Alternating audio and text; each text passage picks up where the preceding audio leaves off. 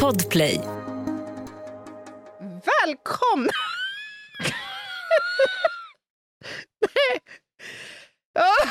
oh, Okej, håll i hatten. Nu åker vi.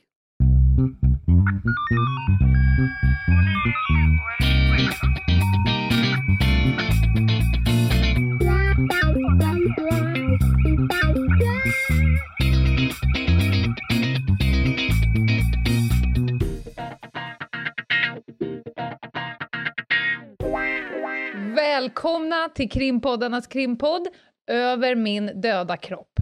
Det här är torsdag, det är Ljungdahl och det är Ginghede och det är krim för hela slanten. Fy fan vad stabilt det där lät. Mm. Välkomna kära lyssnare. Ni kommer idag att få ta del av så mycket spänstig och härlig information om ett väldigt hett, kan man säga, hett, en Mm. kontroversiellt, Mm, ja, kan det bli. tidsenligt, höll jag på att säga, det är det väl inte, men det är liksom på Jo. agendan så här i valtider. Ja, det är det. Och jag tror också kanske att det här är ett sånt där avsnitt där vår inbox kommer att gå lite varm med Ah. olika typer av legalize, schmigalize människor. Just det. Ska beskriva olika typer av härliga stunder de har haft. Ja, jag känner faktiskt en viss oro inför det här, för att det vi ska prata om idag är ju cannabis. Ja. Och det här är en grej som, som verkar trigga människor. Mm. Jag har sagt det förr. Jag har ägnat för mycket minuter av mitt liv till att stå och dividera med en kategori människor. Och det är drogliberala cannabisanvändare och också, jag slänger in eh, kokainbrukarna där också. Även om de har lite olika tonus Just i sitt det. väsen Mm. så är eh, det ungefär samma skrot och korn. Men är det företrädelsevis brukare som förespråkar en legalisering av cannabis eller är det liksom vanliga Svensson som tycker ja, varför inte? När det kommer till kokain så tror jag att det är högre andel av brukarna. Cannabis, undrar om det inte är så att både brukarna och faktiskt också en hel del personer som själva aktivt väljer att inte knarka, men som av, eh, det kanske kommer till senare, mer okunskap, Ja, inte är helt emot en legalisering. alltså jag inbillar mig att om jag skulle fråga, låt säga min mamma, vad säger mamma, Mm. tycker du, ska vi legalisera kokain? Nej, för tusan, det är ju livsfarligt, skulle hon säga. Mm. Ska vi legalisera cannabis då? Ja, det kanske vi ska. Jag vet inte. Det har jag aldrig hört talas om. Jo, det har hon väl, men jag tror som du. Alltså kunskapen är kanske inte lika välutvecklad rörande cannabis. I alla fall Nej. inte kring farligheten med det. Eller riskerna. Och, och där, eh, vi kommer att avliva en hel del myter i, i slutet, men varför jag tror att du skulle eventuellt kunna få det där svaret av din morsa, Ja. Och det går rakt in på kategorin, tror jag, okunskap. Mm. För jag tror att hon grundar sin eh, tes på det hon har lärt sig om cannabis, och det kanske kommer då från 60-70-talet. Just det. Mm. Och då kanske hon inte vet att cannabisen som brukas idag är fem till sex gånger starkare än det som hennes polare använde på 70-talet. Och de beroendeskapande egenskaperna i drogen är mycket större Är det nu. sant? Då kanske hon skulle säga nej. Men vad intressant. Jag, nu kanske jag föregår hela eh, ditt Ja, upplägg här. Men får jag bara fråga, beror det här på någon form av förädling av plantan? Eller Mm. finns det andra förklaringar till det här? För det här är ju intressant. Ja, men bättre på att utvinna, man är jagar i procenten. Men ja, du eh, eh, ligger lite före nu och det kanske är första gången någonsin som det händer. Så låt oss bara... Så låt det ske Daniel kan lägga in en liten jingle här. Någon liksom... Ljudet av X2000 som du bara ser sista vagnen av nu. Den, Så bara, här. den drog om dig. Exakt. Vroom. Nej men eh, 60-70-talet, om vi pratar nu procent, 0,5 till 3 procent ungefär hade man eh, halt THC, vi kommer komma till det sen. Nu så ligger vi, kan det ligga upp mot 20 procent alltså. Otroligt. Mellan 1 och 20, men det är... Alltså skulle man köpa marijuana nowadays Mm. och säljaren säger att det här är skitbra grejer, det är 2 procent, då hade de fått en Fnys bara. fnys som svar. Men du, kan, kan inte du börja med att pr- prata lite om vad cannabis är för någonting? Cannabis sativa, det är växten vi ska prata om. Det är en ettårig, tålig liten jävel. Men inte så liten, den kan faktiskt bli 5-6 meter hög om man odlar den rätt. Mm. Och det har de här karaktäristiska bladen med flikarna. Fem Just det. till nio flikar som sticker ut. Trivs väldigt bra i subtropiskt, torrt klimat. Mm. Produceras som mest Afghanistan, Colombia, Irak, Jamaica, Libanon, Marocko och så weiter. Men faktiskt också eh, flera länder har ju stora inomhusodlingar, till exempel Nederländerna, USA, Storbritannien och, det här har vi nämnt förut i podden och då blir folk förskräckta, i Sverige har vi nu så mycket hemmaodlingar, olagliga sådana, så Mm. att vi är självförsörjande på marijuana. Alltså det odlas i stugor, bostadsrättsföreningars barnvagnsrum, eh, rum, Ja. eh, lador ute på landet och så vidare. Mm. Det är eh, den vanligaste drogen i världen. Mhm. Det finns siffror på att det konsumeras 15 ton knark, alltså eh, då klumpar vi ihop allt knark, Ja. I Sverige varje år. Men intressant var när man efter de här Encrochattarna knäcktes och, och höll på med och blivit en jävla massa ärenden, Mm. eh, så kan man eh, komma upp i siffror, alltså det har kommit ny information, man kan komma upp i siffror att det faktiskt kanske smugglas in 100-150 ton per år till Sverige. Det är rätt mycket mer än vad myndigheterna kom, Det är ett mörkertal så att säga. Det finns en liten diskrepans där mellan upp, uppskattat narkotikabruk och eh, till synes importerat narkotika. Mm. Helt riktigt.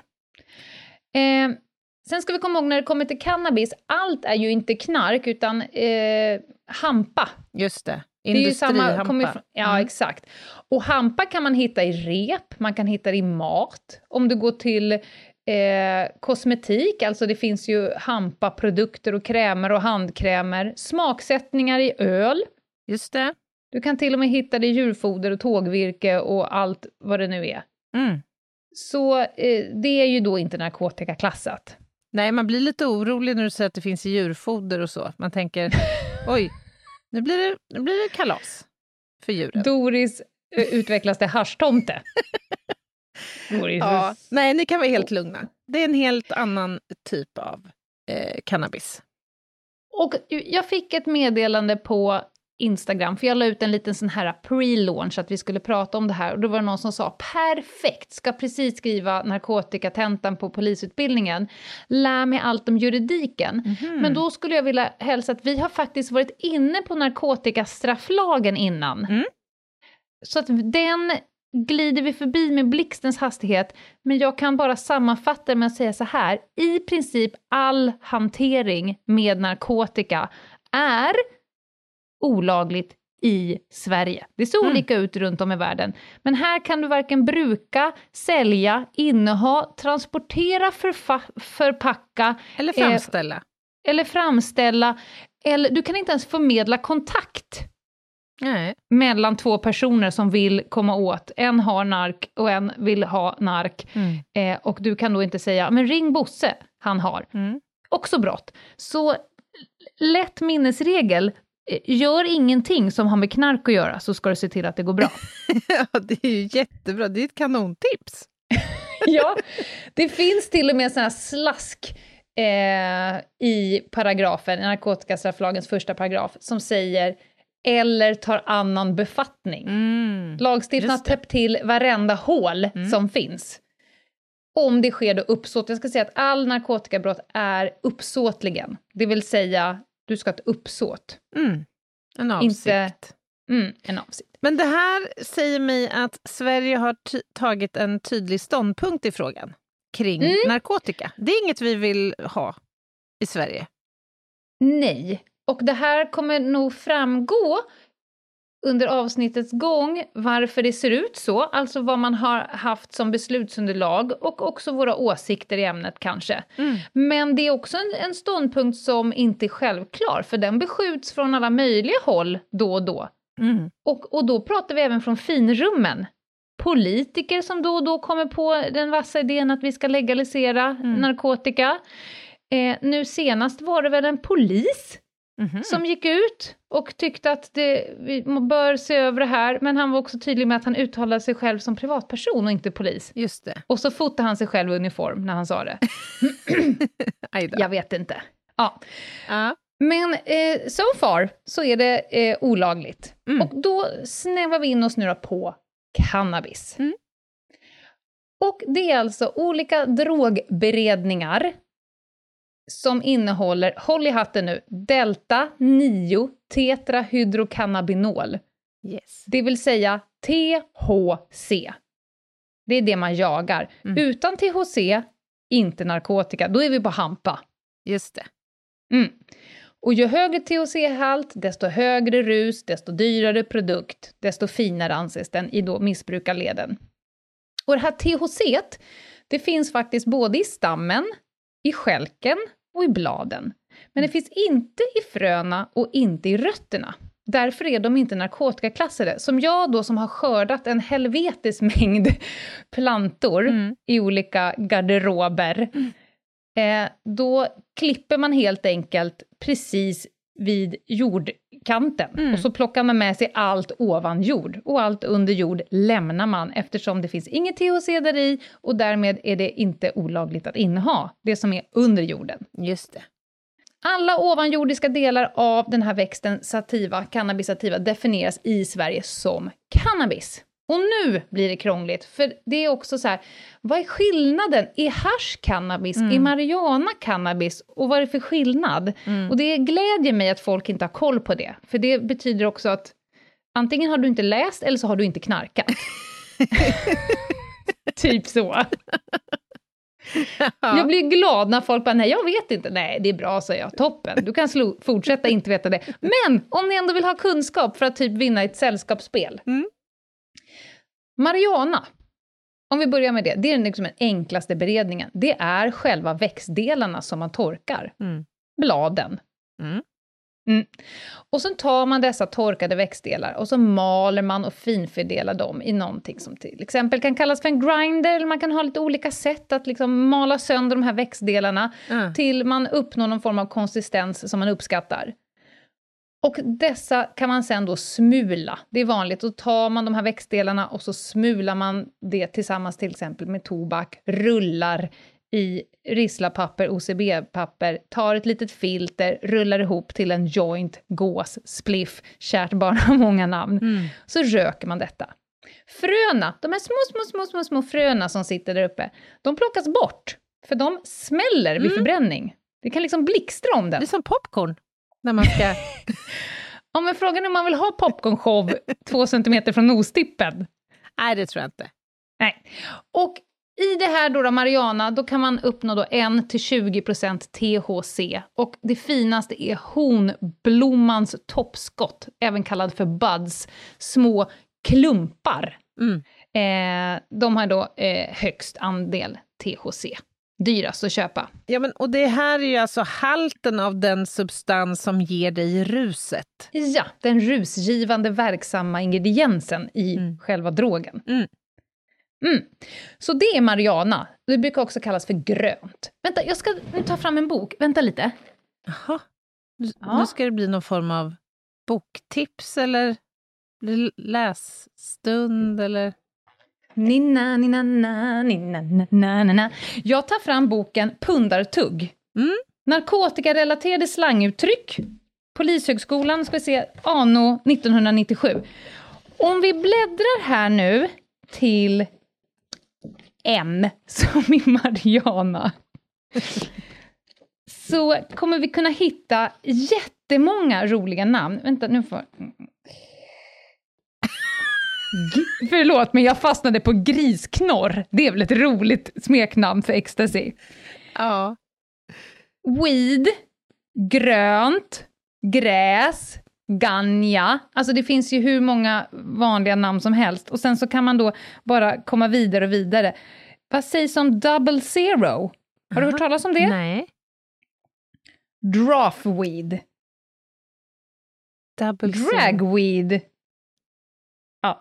Ja, draw. Nu är jag på det, som du hör. Ja, just det. Det här, så, kan vi bara roa oss åt att det finns en bok på 407 sidor som är bara upp och ner, sida efter sida, med drogrelaterade slanguttryck. Ja. Ja, det är fantastiskt. det var ett sidospår. Och den är dessutom 25 år gammal, så man kan ju fundera Mm. på hur tjock den vore idag. Ja. Och om grisknorr finns kvar. Ja, precis. Vi går vidare, vi går till hasch. Ja. Haschet är då det som, om marijuana kallas för grönt så kallas, eh, kallas hasch för brunt. Mm.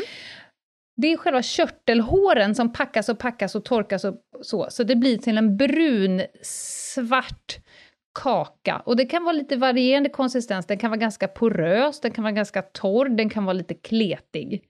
Men, men det är då man kallar för hasch, man, man köper en bit Mm. hasch. Vanligast säger... är att man köper en femma, fem gram. Just Mm. det. När du säger körtelhår så tänds någonting inom mig. Ja, Jag tycker berätta att mer. Ja, men alltså jag tänker mig nu en anatomisk del på cannabis sativa. Ja, Och du pratar ju precis om frön och grejer.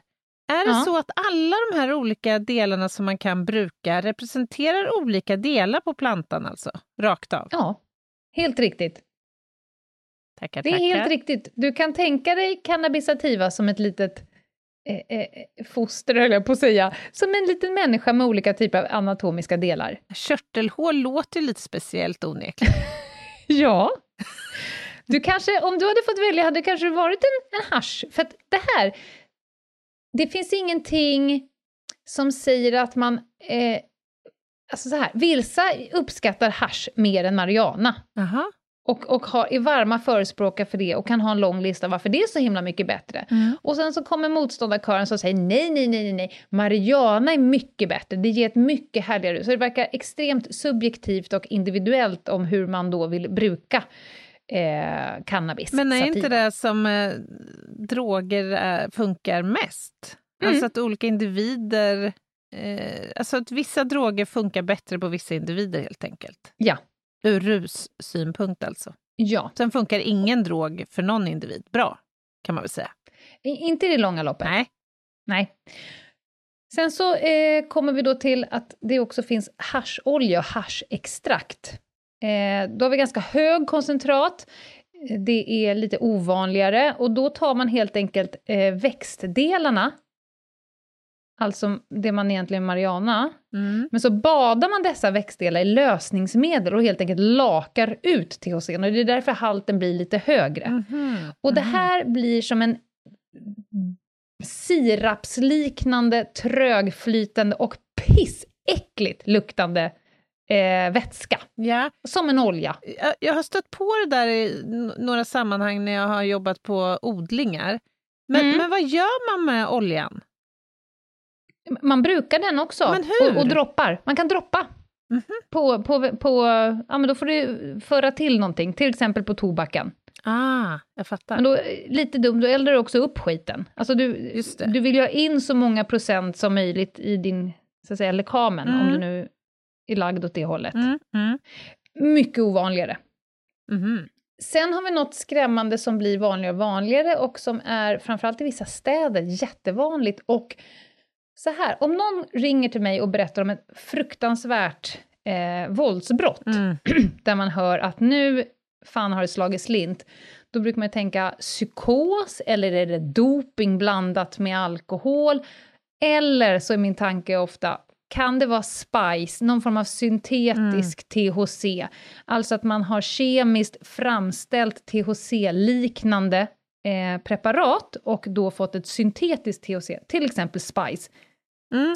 Det här är intressant, för jag delar din uppfattning. Jag har själv jobbat med flera riktigt grova våldsbrott och där Mm. en gemensam faktor faktiskt har varit just att den misstänkte eh, också hade rökt spice. Ja. Finns det belägg för att just syntetisk THC skulle kunna trigga liksom de här sidorna hos brukare? Ja. Ja, det finns det.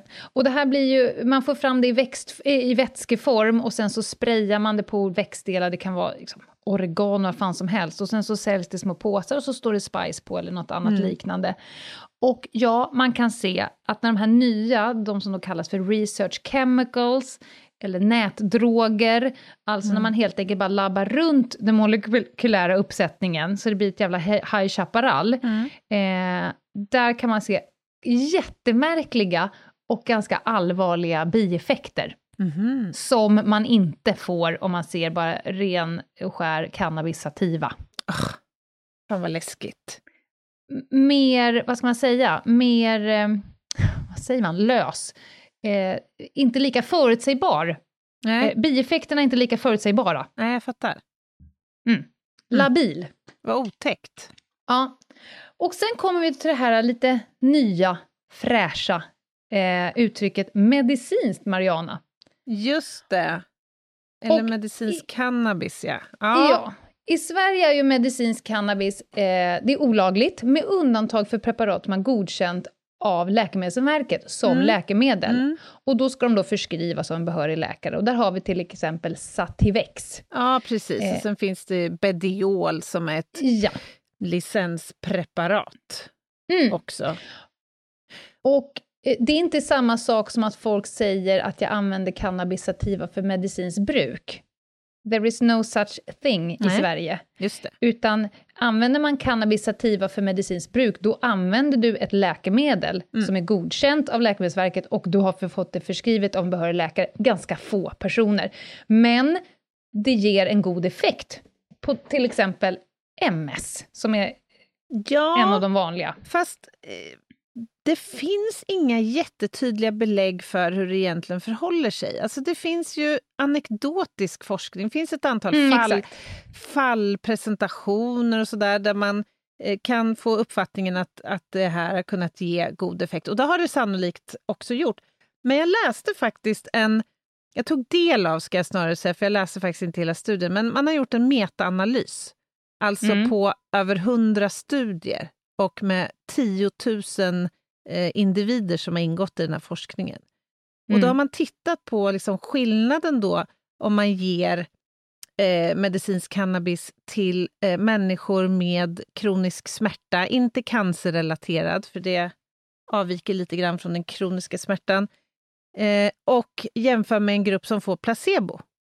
Mm. Och där såg man, nu är det en metaanalys och de får man alltid ha lite så här ja, de är speciella i forskningssammanhang. Man kan inte alltid lita fullt ut på dem, men det är intressant därför att där såg man en väldigt liten skillnad. Gruppen som hade fått eh, Maja, eh, medicinsk eh, marijuana, de rapporterade, det var 29 procent som rapporterade en förbättring mm. eh, kontra 25,9 procent som fick mm. placebo. Mm. Så att det är ingen jättestor skillnad, men det är lite av en vattendelare och man anser väl att det ändå verkar finnas något slags stöd för att det har effekt på till exempel neuropatisk smärta som mm. inte kan behandlas med annat. Och man kan, eller män, hur, hur, man nu ser på det, man kan ju fundera på de här människorna som kan bli föremål för den här typen av smärtbehandling har sannolikt länge stått på opoidbehandling. Mm som vi vet ökar risken ganska stort ju, om man behandlar under lång tid för utveckling av tolerans och missbruk. Mm. Och då menar du till exempel morfin? Till exempel. Mm. Och då kan man fundera på, är det här ett bättre alternativ om det nu kan ersätta liksom opoid eller få ner opoidbruket som är en mm. farsot i sig i de här sammanhangen? Eller är det, det två alltid... sidor av samma mynt, så att säga? Mm. Ja, och det går ju alltid att hitta personer, och de klippen har ni nog alla sett i media. Människor som har jättesvåra, säg Parkinson-skakningar eller någonting annat. Mm. Och sen så får de då det här preparatet och så blir de då smärtfria, eh, stillade, kan eh, höja upp blicken och titta på folk. Så det finns ju såklart på individnivå jättebra ja. resultat. Eh, och det är också därför det har, det har ju godkänts som läkemedel och det betyder att det har ju gjorts mm. studier och där man har kunnat påvisa, så att det finns ju såklart positiva eh, effekter. Men som du säger, mm. Mm, ja, men det är vi får väl se åt vilket håll vi ska gå. Den vattendelar helt klart, men i vissa länder i världen så är det ju eh, faktiskt ganska utbrett, eller sådär, socialt Oh ja. accepterat eller samhälleligt accepterat att utnyttja den här substansen som ett läkemedel likväl som alla andra substanser Mm. egentligen. Ha lite mer fakta om själva cannabis en dag innan vi kommer in på, vi ska avliva ett helt gäng med myter. Mm. Men hur man tar det, man röker det. Vi har redan nämnt jointen. Ja. Jag tror många av er tänker på den här bongen. Mm. Eh, när man andas in det i olika fiffiga, allt från eh, omgjorda petflaskor till några flashiga gröna eh, glasrör Mm. Mm. och annat. Man kan baka Just det. kakor. Ja. Låt oss aldrig glömma eh, Mariana-profeten på Södermalm. Just det. Just Eh, det. som badar i te, snortar, eh, alltså badar i då Mariana-te, snortar det, äter det, masserar det på sin kropp och olika saker. Han kunde inte få nog av det Nej, gröna. men han var också ett geni. Vet du hur han finansierade det hela? Jo, i och med att han hade ut, då, nämnt sig själv till profet så kom människor till hans lägenhet Mm. och liksom tillbad den stora Mariana-guden genom att skänka, vad tror du? Mariana. Alltså det är en affärsidé som är fantastisk ändå någonstans. Ja. Den tyder på liksom ändå en långtgående research och eh, Ja. företagsamhet. Man ska också i samma mening säga att han kunde inte hålla ihop en, en, en tråd. Ah, En trådstart för honom fick inte vara mer än två mm, ord, för sen så tappade han tråden igen. Han fick hålla hårt i tråden. Det var väldigt utmanande att hålla förhör med denna person. Säg igen, det är lite krångligt om du bara säger... Hur menar du nu? Jo, jag undrar vad du heter. Namn, eller? Ja. Och så kunde man hålla på sådär. Fantastiskt. Nåväl, man kan också inandas detta då till exempel med en bång. Man kan faktiskt också svälja det, tugga det och hålla på. mm. Det ska in i kroppen helt enkelt. Just det. Mm. Ruset, och det här har vi pratat om i tidigare avsnitt, alltså ruset beror på massa saker. Hur din kropp är uppbyggd, vad du har förväntan på ruset, vad du har för socialt sammanhang, din dagsform, hur mycket du har ätit, hur mycket du väger och så vidare. Mm. Men framförallt så in, eh, beror det också på hur mycket du tar, vad det har för halt. Just Och vilket sätt du tar det på. Om du andas in det så går rätt upp i hjärnan och går undan. Om du sväljer ner det så ska det liksom malas igenom lite Mm. innan du får en större effekt eftersom det landar i magen. Och utgår man från sin polisiära erfarenhet så kan man väl ändå säga att det är en ganska stor eh, spännvidd på symptomen, eller sym- Mm. symptombilden och tecknen på rus. Och jag vet inte om Ja, det är kopplat direkt till toleransgraden hos individen eller säkert andra faktorer också, men man har ju varit nära att bli lurad några gånger. Oh ja! Jag vet, jag har en av mina närmsta kompisars dotter, nej, lilla syster eh, jobbade som modell i Paris. Aha. Och hon eh, beskrev i efterhand att de rökte braj liksom, när Ja. de skulle festa någon gång då och då. Vid ett av tillfällena, och det var också hennes sista gång, då Mm. fick hon en sån jävla haschpsykos.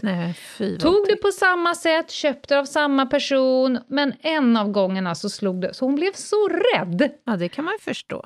Eh, och jag kan också berätta en gång, jag kommer in i arresten på Södermalm och då står en kille, det finns liksom i mitten på polisstationen Södermalm så finns det som en glasbur Mhm. där man ibland sätter personer som man behöver liksom ha under eh, konstant bevakning. Mm.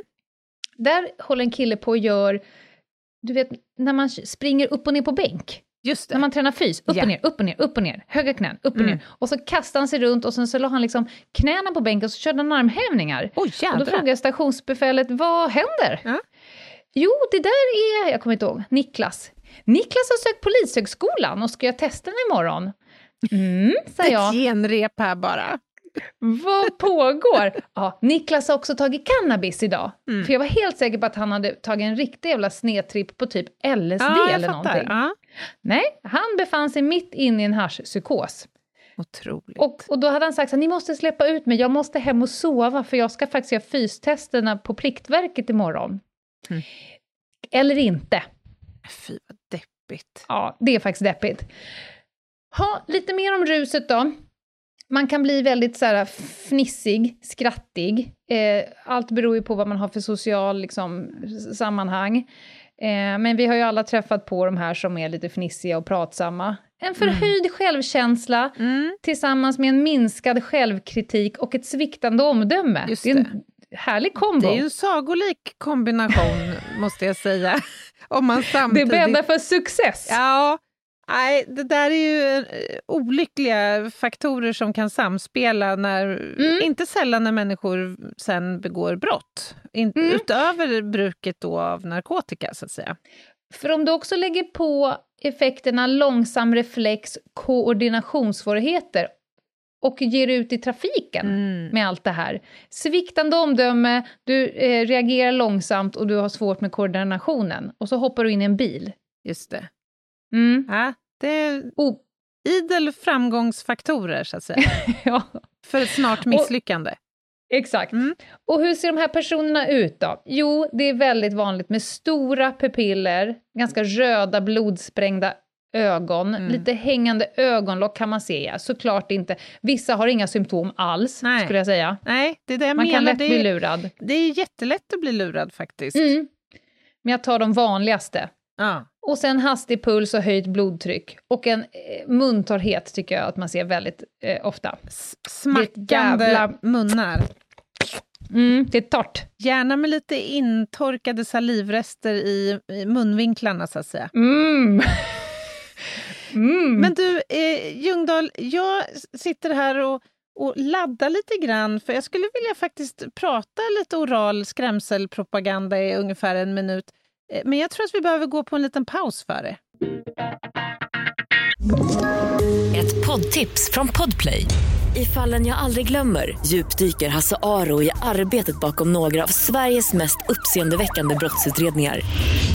Går vi in med hemlig telefonavlyssning och, och då upplever vi att vi får en total förändring av hans beteende. Vad är det som händer nu? Vem är det som läcker? Och så säger han att jag är kriminell, jag har varit kriminell i hela mitt liv men att mörda ett barn, där går min gräns. Nya säsongen av Fallen jag aldrig glömmer på Podplay. Välkomna tillbaka kära lyssnare. Idag pratar vi om cannabis. Och eh, Lena, du var inne lite grann på kroppsliga förändringar eller påverkan på kroppen av cannabisbruk. Vad och då ska du in vi? i käften direkt. Ja, men jag kan låta dig ta lite övriga kroppsdelar okay. först, mm. om du har något Tack. där. Men generellt kan man säga att cannabis är lite speciale, för att det här är ett fettlösligt preparat som tas upp av kroppens fettvävnad. Mm. Och det kan vara lite nyckfullt. Så nedbrytningen och omsättningen sker därför mycket långsammare mm. än till exempel alkohol. Eh, och ju oftare man tar, desto mer lagras. Och om du bara har rökt cannabis en gång så kan man faktiskt spåra det upp i 30 dagar. Och om du pytsar på ganska ofta med ditt cannabisintag, då kan man faktiskt eh, mäta det här i din kropp efter eh, två månader. Alltså jag tänker mig att det här måste innebära enormt stora risker för en ung, omogen individ, alltså mm. biologiskt omogen individ, som har hjärnor under utveckling, så att säga, och mm. där då cannabis till följd av sin fettlösliga förmåga faktiskt kan lagras in under lång tid och kanske påverka den här utvecklingen av mm. hjärnan.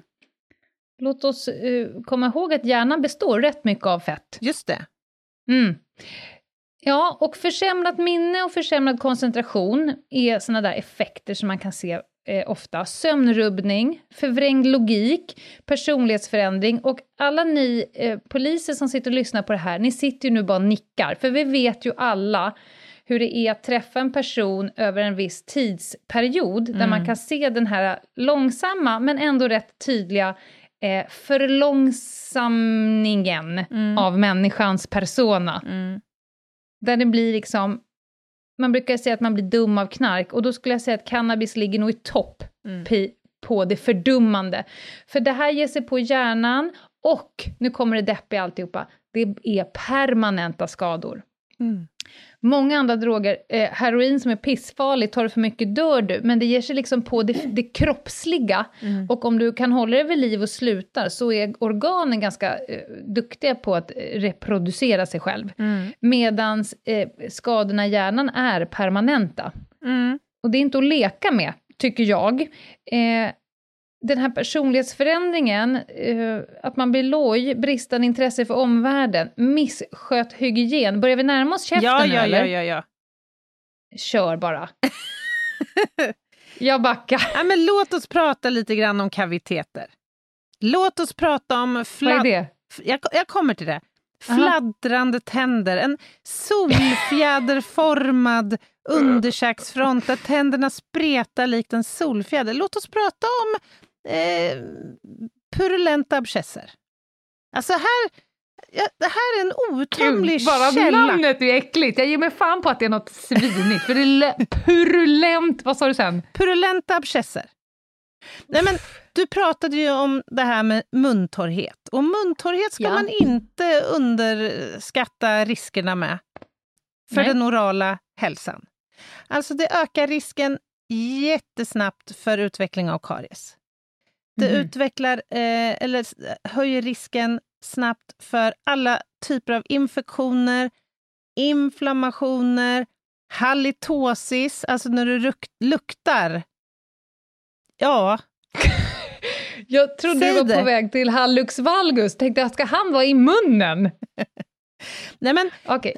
inte nog med det. Cannabis innehåller ju också carcinogena ämnen, Ja. vilket kan öka risken för oral cancer, sår i munhålan som aldrig läker, sår som luktar och eh, varar och som sen visar sig faktiskt kunna vara cancer.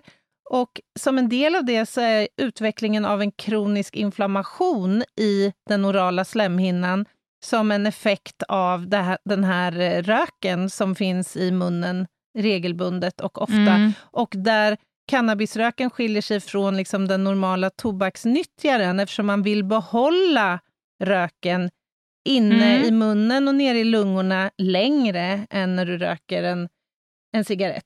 Sen stimulerar Men cannabis... Får jag bara sticka in där? Ja. Den är också mycket varmare. Just det. Om du ser den här signifikanta som man håller i en joint, Mm. När man liksom inte håller den mellan två raka eh, pekfinger långfinger, utan som ett litet nyp mellan tumme och pekfinger. Mm. Det är inte bara för att de vill vara tuffa och se ut som Snoop Dogg, utan det är också Aha. jävligt varmt. Ja, så de vill ja, liksom ja. hålla det lite hud emot och hålla Mhm. så mycket från ansiktet som du kan. Ja, och där har du ju ytterligare en eh, effekt för immunförsvaret. För Mm. THC försvagar immunförsvaret och därför ökar ju risken ännu mer för purulenta abscesser, tandlossning, tandköttsfickor som varar, feber och smärta och till slut en tandlös mun. Hur stor procent av våra lyssnare tror du nu så här halvvägs in i avsnittet tänker så här, det där med cannabis, det är fan inte så dumt ändå. Alltså för du, du kan vara helt jävla säker på att det sitter en procent där ute som säger så här, de vet inte vad de pratar om. Tycker du vi har misslyckats med marknadsföringen här? Ja, men vi har inte kommit till myterna än. Nej, det har vi inte. Apropå marknadsföringen, ni måste lyssna på Ankan Johanssons sommarprat. Alltså, Äh, fy fan, när han blev skickad på såna ANT-läger för att bli motståndare. Han skulle undervisa klassen i hur dåligt det var att röka cannabis, och det enda han fick lära sig var att det luktar gott och var ganska billigt. Det Alltså, jag skrattade. Lyssna på det sommarpratet om ni har missat det. Ha. Okej, nej, det där sålde du inte in så bra. Det finns ju så här, eh, lite kriterier för beroende. mm. Vi kommer komma dit som en myt, men ehm, så här, det finns sju olika beroendekriterier och ju fler man har uppfyllda desto eh, lättare är det att bli beroende av Mhm. någonting. Det Mm. kan vara spelmissbruk, sexmissbruk, narkotikamissbruk. Och när det kommer till narkotika, då säger man om man har behov av ett större och större dos för att uppnå ruseffekt, check på cannabis. Mm. Du kan liksom inte behålla samma dos hela tiden. Nej.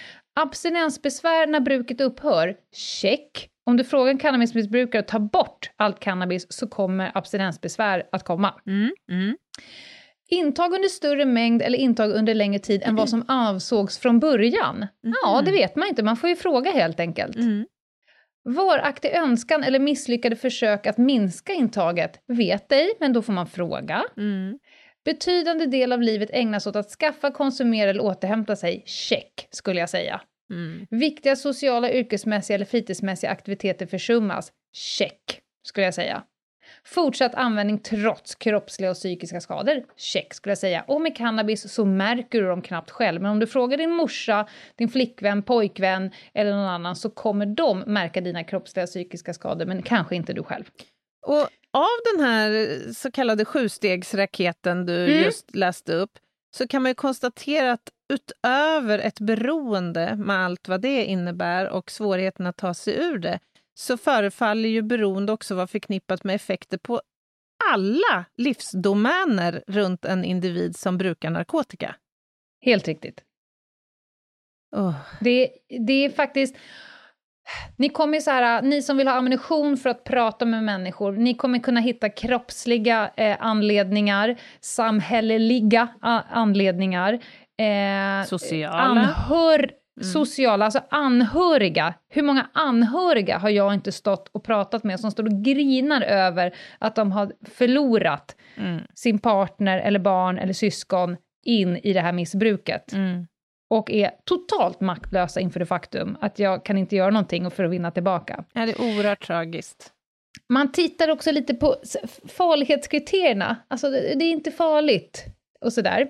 Då tittar man på massa grejer som beroenderisk, giftighet, risk för kroppsliga sjukdomar, mm. risk för psykiska sjukdomar, social insufficiens, mm. alltså eh, bristande social kontext, oberäkneliga effekter, till exempel LSD, eller den här människan som körde armhävningar, alltså mm. vad fan händer, effekterna, stoppa tåg, eh, flyga från tak och så vidare.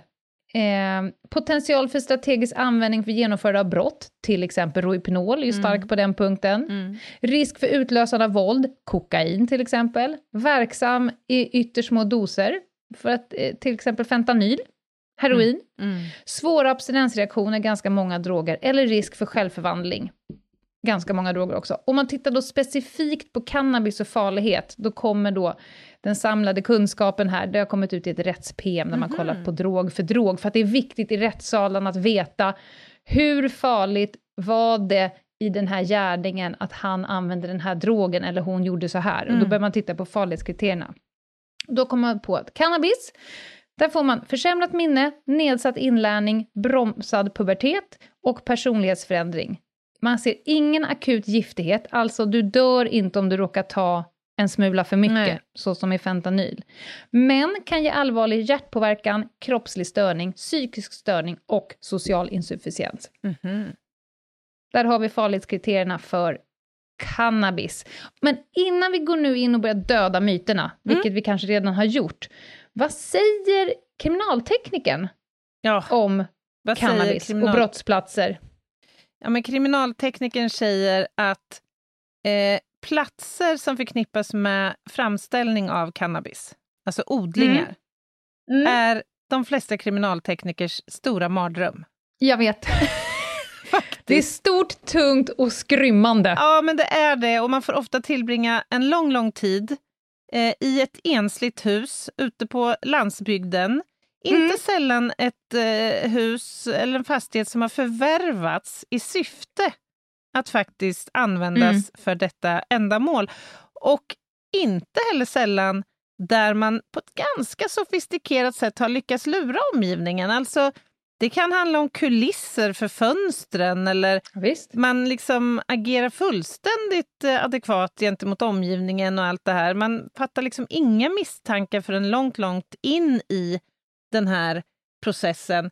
I början på året så arbetade vi med ett eh, ganska stort beslag här i Örebro-trakten. Mm. Det var på drygt 30 kilo. Och det var ganska intressant för det här kom in som en, som en brand. Och det var just då en enslig gård eh, där det började brinna en natt, helt enkelt. Mm. Det var mm-hmm. två eh, lador som hade fattat eld. Eh, men det man reagerade på som blev ingången för hela det här caset, det var att en av männen som vistades på den här gården, han eh, väckte uppmärksamhet. Liksom. Brandmännen reagerade på att han betedde sig lite märkligt. Han var osorterad och han gick runt och drack öl och skrattade. Och han liksom var märklig. Käka Snickers, ja, Haribo-nappar. Ja, men lite sådär. Mm. CSI åker ut och gör en brandorsaksundersökning. Och I brandresterna så hittade man något som eh, såg ut att kunna vara odlingsutrustning. Bland annat lampor, för det behöver man om man ska odla eh, cannabis. Massor Ja. med armatur. Du nämnde ju det inledningsvis att eh, det här är inget som man så lätt driver fram på våra breddgrader, så att säga.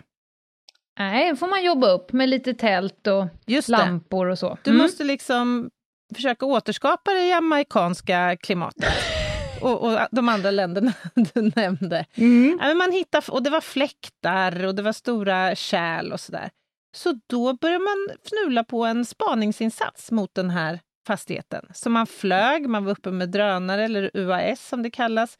Och då så såg man att det fanns två containers som var ditställda eh, efter Mm. att det hade brunnit. Och man funderade lite grann på vad det här egentligen handlade om. Eh, så var det faktiskt en spanare som hade legat ute i skogen där och, och bällat, tittat på den här fastigheten ett tag. Och som kände... Drömuppgift. Vad sa du? Not. Drömuppgift. Not. Nej. som upptäckte när eh, den här personen skulle gå tillbaka till bilen genom skogen, att det luktade cannabis. Mm. Och det här var alltså kanske 50 meter ifrån fastigheten. Eh, och det här fick hon eh, vittna på sen, eh, faktiskt när det blev rättegång.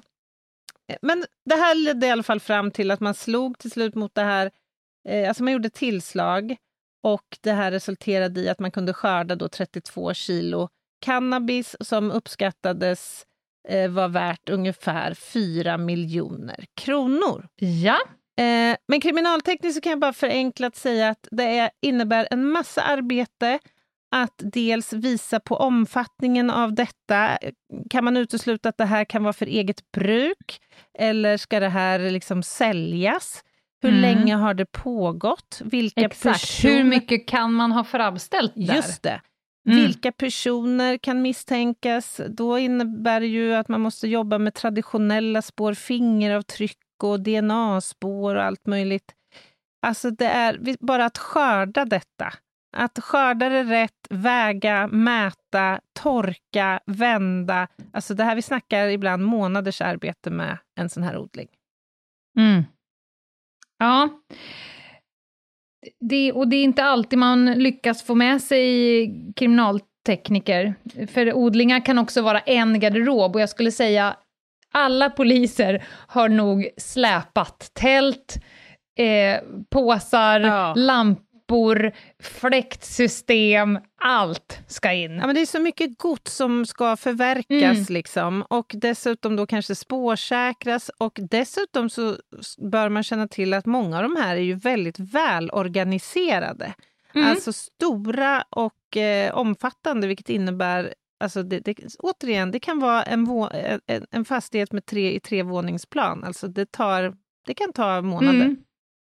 Och det kan också vara strumplådan inne i ett pojk eller flickrum i en garderob inne i stan. Ja. Alltså det är, folk är så oerhört påhittiga. Mm. Verkligen.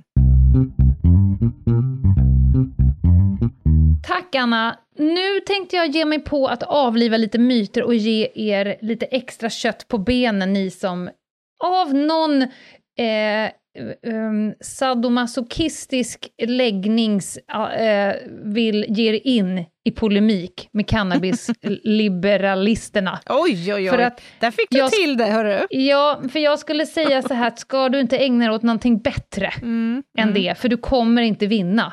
Det är ungefär som att diskutera Big Bang med någon eh, som tror på revbensteorin. Just alltså. Mm. du kommer inte att vinna, utan du kommer få svaret att du själv eh, inte förstår. Ja, men. Men, nu med det sagt, så här ska du få lite kanonmat. Åh, härligt. Första då, att cannabis inte är beroendeframkallande. Den har vi varit inne på. Jag gick igenom den här sjupunktslistan. Mm. Men vi kan hitta omfattande kliniska studier som visar att cannabismissbrukare kan utveckla ett svårt beroende av sin drog. Mm. Utvecklandet går absolut inte lika snabbt som till exempel vid kokain och heroin, men att bryta beroendet är lika besvärligt som vid de drogerna.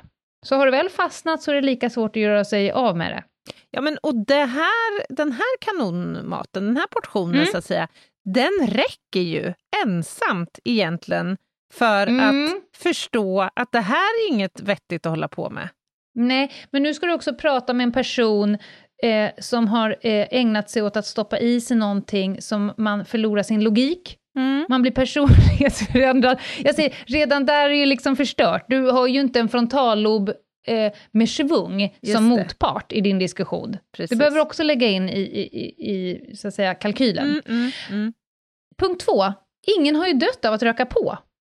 Nej, det är inte, det är inte alls vanligt att man eh, liksom röker ihjäl sig. Att du, att du står och röker och sen liksom bara trillar av pinn.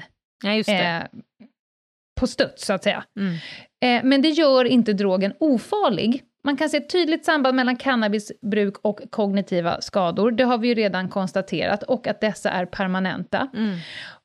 Men det kan vara livsfarligt på andra sätt. Till exempel i Colorado, Texas. Mm. Där har man sett en kraftig ökning av trafikolyckor med dödsfall som utgång, som är cannabisrelaterade. Och den här ökningen har man då sett efter man införde liberala regler kring cannabis. Mm. Intressant. Så det kan liksom vara farligt på andra sätt Mm. att eh, fucka upp hjärnkontoret. Ja, men alltså, du var ju inne på det tidigare. Individens så att säga, konsekvenstänk och riskmedvetenhet Mm. och allt det här blir ju kraftigt påverkad. Så att jag är inte heller jätteförvånad. Nej, nej du ser inte ut som en fågelholk. Nej. Det här det är medicin, myten. Mm. Ja, det, det må vara hänt att det är det runt om i världen och att det även finns i Sverige vissa läkemedel. Men Mm. även bensodiazepiner är medicin, morfin är medicin, Mm. amfetamin i olika former, till exempel eh, ADHD-medicin, Mm. Ritalina är ju amfetaminliknande preparat. Det är också mediciner, de är också narkotikaklassade, de ska fortfarande förskrivas av en läkare. Mm. Så det är inte heller en bra grej. Nej. Vi har massa mediciner som är knark. Ja, och fenomenet självmedicinering känner vi ju Ja, igen. eh, Ja. Såklart. Men det är ju liksom någonting helt annat. Det är ju Ja. ens egna uppfattning om att det här som jag nu tar in i min Mm. kropp kommer göra att jag mår bättre. Det är inte samma sak som att faktiskt få medicin förskrivet av en läkare. Nej. Snabb och enkel jämförelse. Eh, om du går ner på Plattan och köper tramadol, krossar och röker i dig det, Mm. så är inte det samma sak som att eh, få ett morfinpreparat utskrivet av en läkare. Nej, det är det Nej. inte. Cannabis är inte farligare än alkohol. Den här tycker jag är intressant och det kanske är den vanligaste myten. Ja. Men alkohol då? Just det. Du ska säga så här. För det första, cannabisrökare dricker mer alkohol än andra. Det kan vi se i Mm. massor med studier. Mhm. I gruppen 20-25 år så Mm. är det alltså fler som söker vård för cannabis än för Är det alkohol. sant? Vad intressant. Mm. Eh, I Holland, där alkohol och cannabis faktiskt både är moraliskt och juridiskt hyfsat likställda, Mm. där utgör cannabisrökarna 51% av alla vårdsökare som söker för beroendeproblem och alkohol 19%. Mm. Så av alla de som söker vård för beroendeproblem så är det 51% cannabisrökare, 19% söker på grund av alkohol. Liknande siffror i Storbritannien. Mm. Dessutom är det, tycker jag själv, att det är ett jävligt dåligt argument att legalisera cannabis, om nu då motivet var det är ju lika farligt som alkohol. Ja. Vi vet ju hur mycket skada alkohol gör. Ska vi ha ett till problem Ja. på halsen? Nej. Nej. Och sen så ser man då ett strikt samband mellan tillgänglighet, skadenivå och konsumtion. En legalisering är en ökning av tillgängligheten. Ja, och då kommer klart. vi se ökad skadeverkan Mm, och mm. skadenivå. Ha, och sen kommer den här fantastiska. Det har blivit bättre i länder som har legaliserat. Kolla på Portugal! Mm. Den fick jag häromdagen. Just det. Ja, låt oss, säger jag då. Ja, låt oss. För det första har, har Portugal inte legaliserat det. De har avkriminaliserat bruk och mindre innehav. Ja, just det. Det är skillnad. Mm. Samtidigt som de gjorde detta så tredubblade de budgeten för vård, behandling och utbildning gällande det här. Mhm. Vilket då kan ha en viss inverkan på de bra siffrorna. Mannen som ligger bakom allt det här i Portugal säger själv, citat, det finns inget samband mellan avkriminaliseringen och minskade problem. Det goda resultatet vi har beror på vård och prevention. Mm.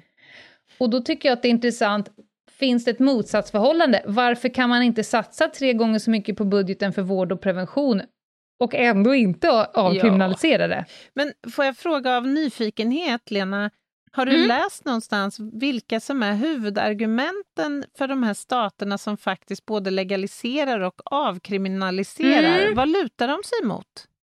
Vi, vi tar mytlistan först, för att några av svaren kommer i myterna. Ah, De använder dem. Eh, jag vill bara avsluta sig här med Portugal. Där kan man också se att första året så minskade bruket bland ungdomar, men nu har det ökat igen och är på samma nivåer som innan. Mm. Men den totala befolkningen, om man kollar på hela befolkningen, så är det alltså fler som brukar cannabis nu än innan de avkriminaliserade. Så låt oss för all del titta på Portugal, brukar jag säga, Mm, till de mm. som då vill använda det som ett gott exempel.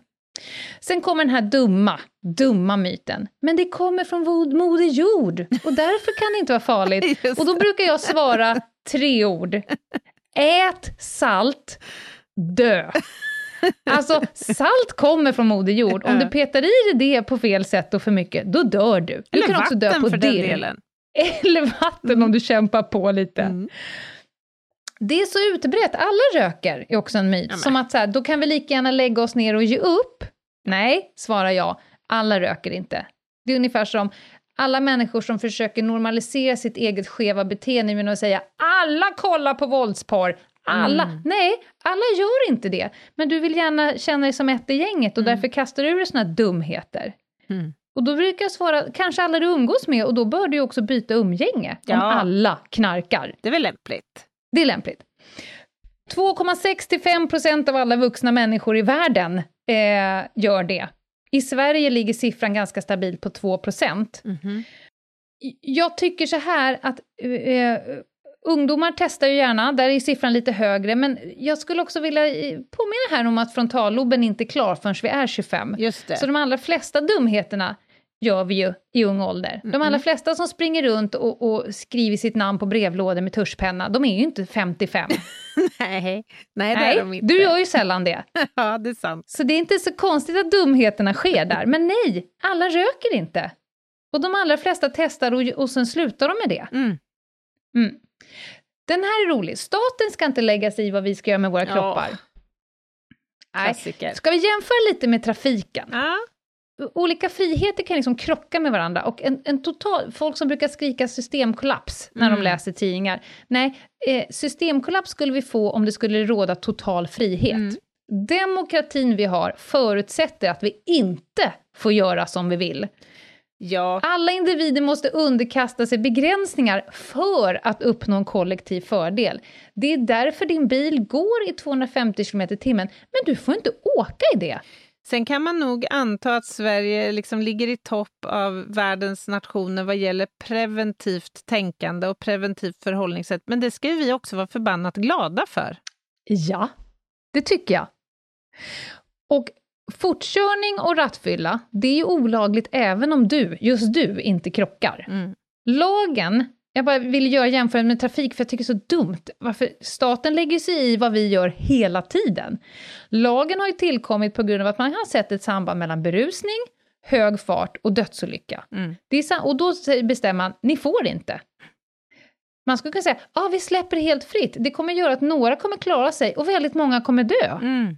Och så kan vi inte tänka. Nej. Staten måste ju ta hand om sina medborgare. Du behöver till exempel licens för att köpa vapen och du kan också bli, åka in på tvångsvård för att staten bestämmer över oss Mm. ibland. Mm. Eh, dessutom, ingen människa lever isolerad, så staten bestämmer hur vi ska leva därför att vårt sätt att leva påverkar andra människor Mm. negativt. Mm. Legalisera, den här är lite så här ny trend. Och också svaret på din fråga, vad, vad använder man lite som skäl? Mm. Jo, man tänker att om man legaliserar så slår man undan benen på den svarta marknaden och på något sätt kan få in så skattepengar. Jävligt cyniskt. Vi kastar en hel befolkning in under bussen för att vi tjänar pengar på det, så kan vi vårda de jävlarna som inte dog. Just det. Alltså det, För det kostar inte så mycket. Nej. Och då säger jag dumheter. Eh, och då läste jag, för inte alls länge sedan, den, då kan man se så här, de länder som har legaliserat, där kan man se att den illegala handeln med narkotika har fortsatt, men de har också gett sig in i den eh, legala marknaden. Så att man har alltså kriminella element som har gett sig in i den legala försäljningen. De får ju ännu mer pengar, det är ju penningtvätt för dem. Ja, och det blir en helt annan konkurrenssituation naturligtvis. Ja. Så att det kan man förstå. Man kan också väldigt tydligt se att i länder där man har legaliserat det så går eh, brukandet ner i åldrarna. Mm. Och sen sista grejen då. det är skillnad på bruk och missbruk. Vad säger du om den, Anna? Nej, men jag, åh, jag, jag orkar inte ens. Jag blir helt matt av det här. Ja, jag förstår. Ska man ens... Så här, Ja. ju fler som brukar, desto större problem har vi i samhället. Punkt. Ja. Om man, om man tar länder med hög och låg eh, cannabiskonsumtion och jämför dem med varandra så blir statistiken tydlig. Det är minst dubbelt så många per miljon invånare, ofta mångdubbelt fler, som får vård för cannabisproblem i länder vid högkonsumtion. Alltså det är en, en, ett likamätstecken däremellan. Ja, men, I Sverige har vi 9,6 miljoner invånare. Vi har ganska låg konsumtion av cannabis. Mm. Omkring 2 500 svenskar får behandling för cannabisproblem varje år. mm. I Danmark, 5,5 miljoner invånare, alltså nästan hälften av Sverige, de har 8 000 i behandling. Flera gånger högre siffra än i Sverige. De har alltså en högre cannabiskonsumtion och då har de ju också en högre andel människor som är i behandling och kostar piss mycket pengar för detta. Jag tycker bara det är så... You do the math! Ja, men det är så, bara så dumt. Om man nu vet att cannabisbruk ökar risken för missbruk. Och, jag menar, det borde väl räcka som argument. Det är ju vid någon tidpunkt som de som trillar dit i missbruk hamnar i missbruk. Och den gemensamma nämnaren är att de samtliga har brukat innan. Älskar att vi båda är upprörda. Åh. Får jag ge en, en mini, mini jag får, får jag dela ut en mini, mini, mini, mini, mini rövhatt? Den är på en mening. Aha. Den här polisen som uttalar sig. Mm. Ursäkta mig. Mm. En polis som kritiserar svenska narkotikapolitiken. Eh, Jag ser problem med det här. Och dessutom så har ju karn fel. Men han avslutar debattartikeln med att säga så här. Jag kan mycket väl ändra mig om jag pratar med kloka personer. Mhm. Lena Ljungdahl säger, bra idé, gör det. Gör det. Ja, det här har jag helt eh, missat, måste jag säga. Jag får Mm, göra min hemläxa här i veckan. Jag kan skicka en länk Ja, till dig så skicka. kan du få hjärnblödning. Skicka en länk du. Det var det, Anna. Du ska komma in med en veckans lista. Vi, eh, det här är ett sånt viktigt avsnitt. Vi hoppas nu på att ni har fått lite eh, kött under vingarna, som det heter. Eh, och kan komma med moteld om ni ids. Och om ni inte ids så har ni bara kunskap nog att påverka era nära och kära att inte ge er in i cannabisens förtrollade och ibland härliga värld. Men summan av kardemumman är ju återigen att knark är bajs. Mm. Ja, det kommer vi inte ifrån. Vi gör inte det. Nej. Samhällsinformation kommer från Ljungdahl här nu. In på Instagram och följ eh, diskussionerna som garanterat kommer följa Åh. på det här avsnittet. Ljungdahl och Ginghede heter vi där. Maila oss för fan inte, det orkar vi inte. Utan ni kan gå in och titta på vår hemsida som är eh, eh, ljungdahlochginghede.se. Och, och googla gärna på purulenta abscesser. också. Nej, för fan. Ni som vill ha lite mer substans och förståelse kring de morala problemen förknippat med cannabisbruk. Och där kommer Annas jätte, jätte, jätteviktiga lista. Annas jätte, jätteviktiga lista. Ja, Lena! I veckans jätte, jätteviktiga lista kommer jag fortsätta på temat droger. Åh, jag trodde du skulle säga munhälsa. Nej. Då hade jag gått hem. Eller jag är ju hemma, men ut. Nej, det blir det inte, utan det blir, det blir kort och gott tema droger och lite tokroliga saker som jag har hittat. Älskar det. Plats nummer fem. Låt mig lite blygsamt eh, först berätta om en missnöjd drogköpare i North Carolina. Ja. Han, alltså vilken skön kille ändå. Alltså han gick helt sonika in till den lokala polisstationen och gjorde en polisanmälan mot Mm. en oärlig langare. Fan, det här är ovanligt alltså. ja, alltså han hade betalat 80 dollar i Mm. tron om att langaren skulle komma tillbaka med både marijuana och kokain för slanten. Mm. Mm. Men när den här langaren chockerande nog inte återkom med varan så kände han sig orättvist behandlad. Mm. Han hade utsatts för brott, helt enkelt. Oh ja! Men, det är fan uppkäftigt att gå in på en polisstation. Verkligen, men jag, jag, kan ändå känna lite sympati med den här killen mot bakgrund av att det, det är ju känt att det finns en strikt etik och moral förknippat med drogförsäljning. Den är känd. Ja, så här. Jag skulle med varma, varma rekommendationer eh, bara säga att ni bör undvika att sätta er i skuld i narkotikaleden. ja, det, det kan så att säga, i backen, och det vet vi ju. Ja, det är farliga Mm. grejer. Eh, Mm. Om den här mannen blev upplyst om att det faktiskt är olagligt att köpa eh, droger framgår inte av historien, men ändå. Mm. Plats nummer fyra.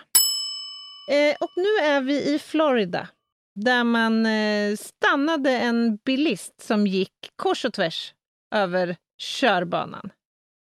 Och eh, när polismannen stack in då näsan i kupén här så kände han lukten av marijuana.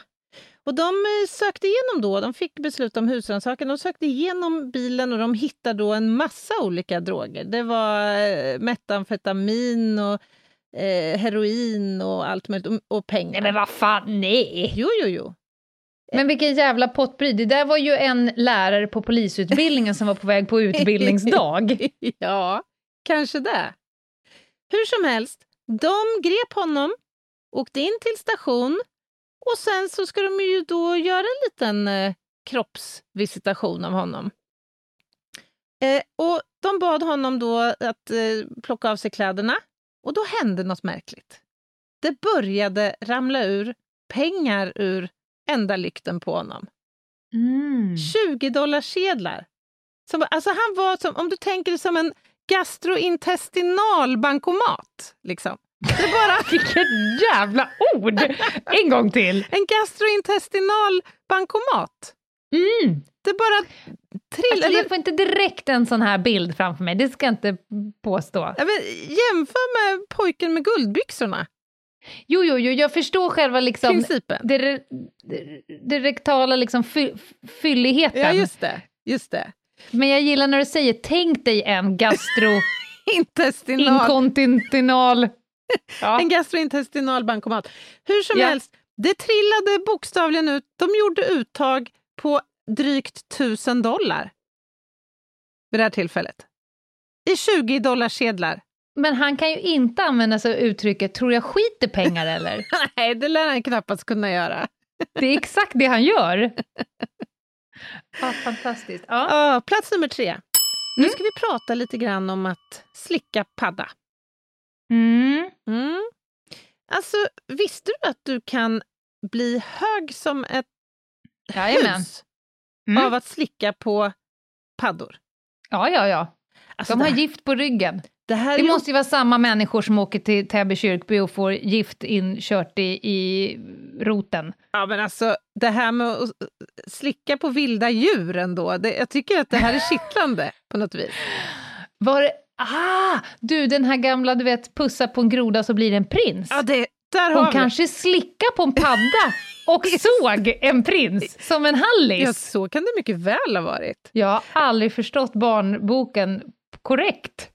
Nej, men tydligen är det i alla fall så att det finns ett antal såna här amfibier, eh, djur, paddor och andra som då utsöndrar, precis som du nailade här, någon form Mm. av gift då på sina ryggar som på något sätt ska skydda dem såklart från rovdjur och så. Men, Mm. men då när man slickar på det här så kan man alltså få psykoaktiva effekter. Som till exempel hallisar, hallucinationer. Men undrar om evolutionen tänkte på det här. Det är ju så jävla fe- Förlåt om jag stannar till lite på Ja, det det här är ingen fara. Men förstå vad jävla fiffigt alltså. Man, man tillverkar ett litet kräldjur Ja, och man tänker hur ska vi få det här kräldjuret att överleva evolutionsmässigt? just det. Jo, vi, vi gör ett gift på ryggen så att när det kommer ett större djur, oftast är det ju, Ja. och ska liksom nafsa i sig, så kommer det djuret dö. Och då kommer evolutionen göra att man liksom slutar med det. Mm, mm. Då kunde de inte se Homo sapiens komma farande i parejbyxor, långt hår, någon jävla eh, Så ska gå runt och fjäder slicka på. Ja, som ska gå runt och bara... Nej, jag skulle vilja bara lägga mig ner, ta det lite chill, kolla på elefanterna som krälar runt i taket. Det, kunde, det fanns inte med. Jag lovar dig att det inte fanns med Nej, i kan- Moder Jords heliga plan. Det kan alltså. du omöjligen ha gjort. ja. och, och tänk den som testade första gången. Det är Mm. också... Ja, vad säger Har du? gått igenom alla djur, tror du? Råttan? Nej. Nej. Nej, det här Nej, gav inget, hörni. Jag känner inget. Ja, kan bocka av råttan.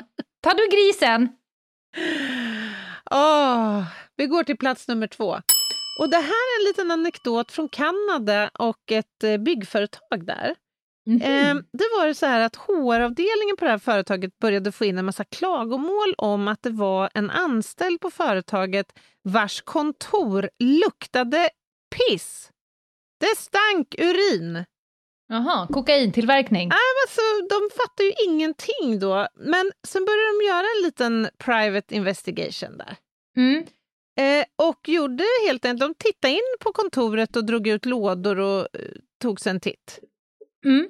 Där hittade de 30 flaskor av illaluktande urin. Mm.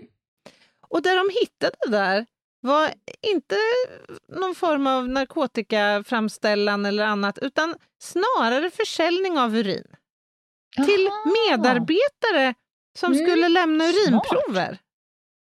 Var han den enda rena liksom? Ja, det kan man tänka sig. Eller Alltså- de kanske rotera? Nu är det din tur. Du får oktober. Fan! Fan, jag som har ville parta. Nej, den här veckan. Fan också. du har jour oktober. Då får du vara ren och så får du pissa utav bara helvete i burkar. Ja, men jag hade ju oktober förra året. Det är min partymånad. Man undrar lite hur, hur snacket gick när man ska prissätta kisset också. Alltså Ja, vad är skäligt? Finkiss och fulkiss? Ja, men alltså vad är skäligt att ta för en, en säg en 33 centilitare? Ja, men alltså effekten om du inte får tag på det här rena pisset så kan du ju bli av med jobbet. Jag, jag skulle säga att 6-7 månadslöner alltså. Ja, det är så pass ändå. Ja, oh ja. Det är jobbigt bara om den som pissar är gravid för stunden. Ja, det, verkligen. Hela byggfirman eh, visar positivt på graviditet vid Eller- varenda test. Eller man upptäcker en venerisk sjukdom eller något sånt där, så att man Ja. sen får brev från Smittskyddsinstitutet och allt Ja, möjligt. nej. Alla har flugor i trumpeten samtidigt. Trist. Okej, plats nummer ett, Lena. Ja, ja. Känner du igen eh, hallucinogenen jänkem? Jänkem? Mm. Nej. Då kommer jag med eh, värme introducera dig till detta. Ja. Det här är tydligen populärt i Zambia. Och det här handlar om eh, upptäckten av att man alltså kan använda sig av fermenterad human avföring.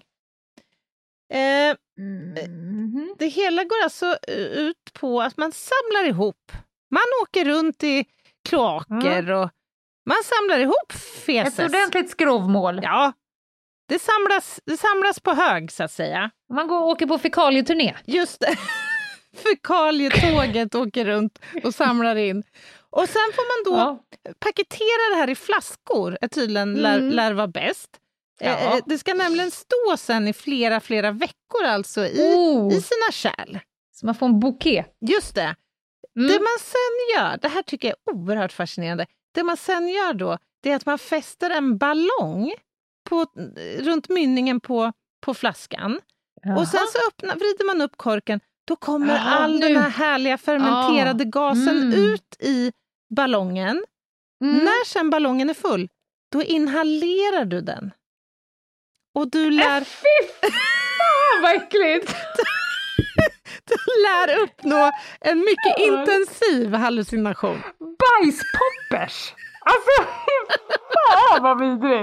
Åh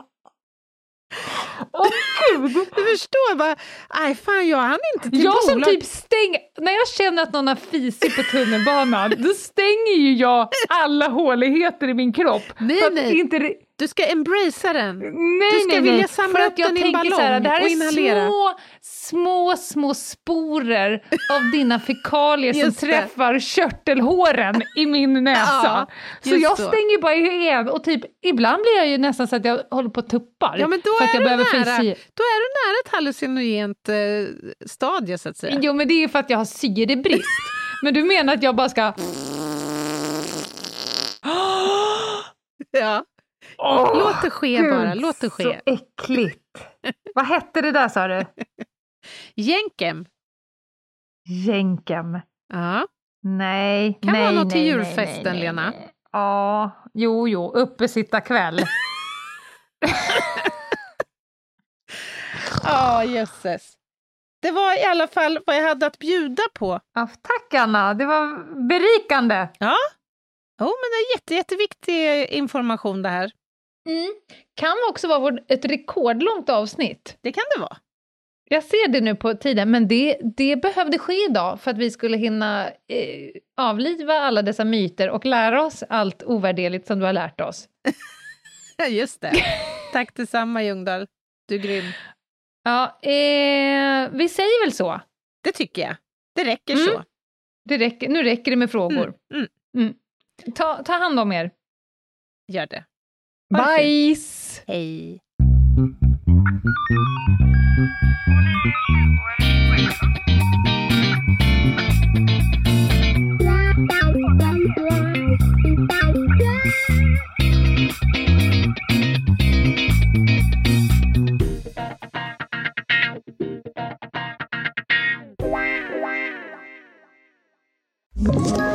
Ett poddtips från Podplay.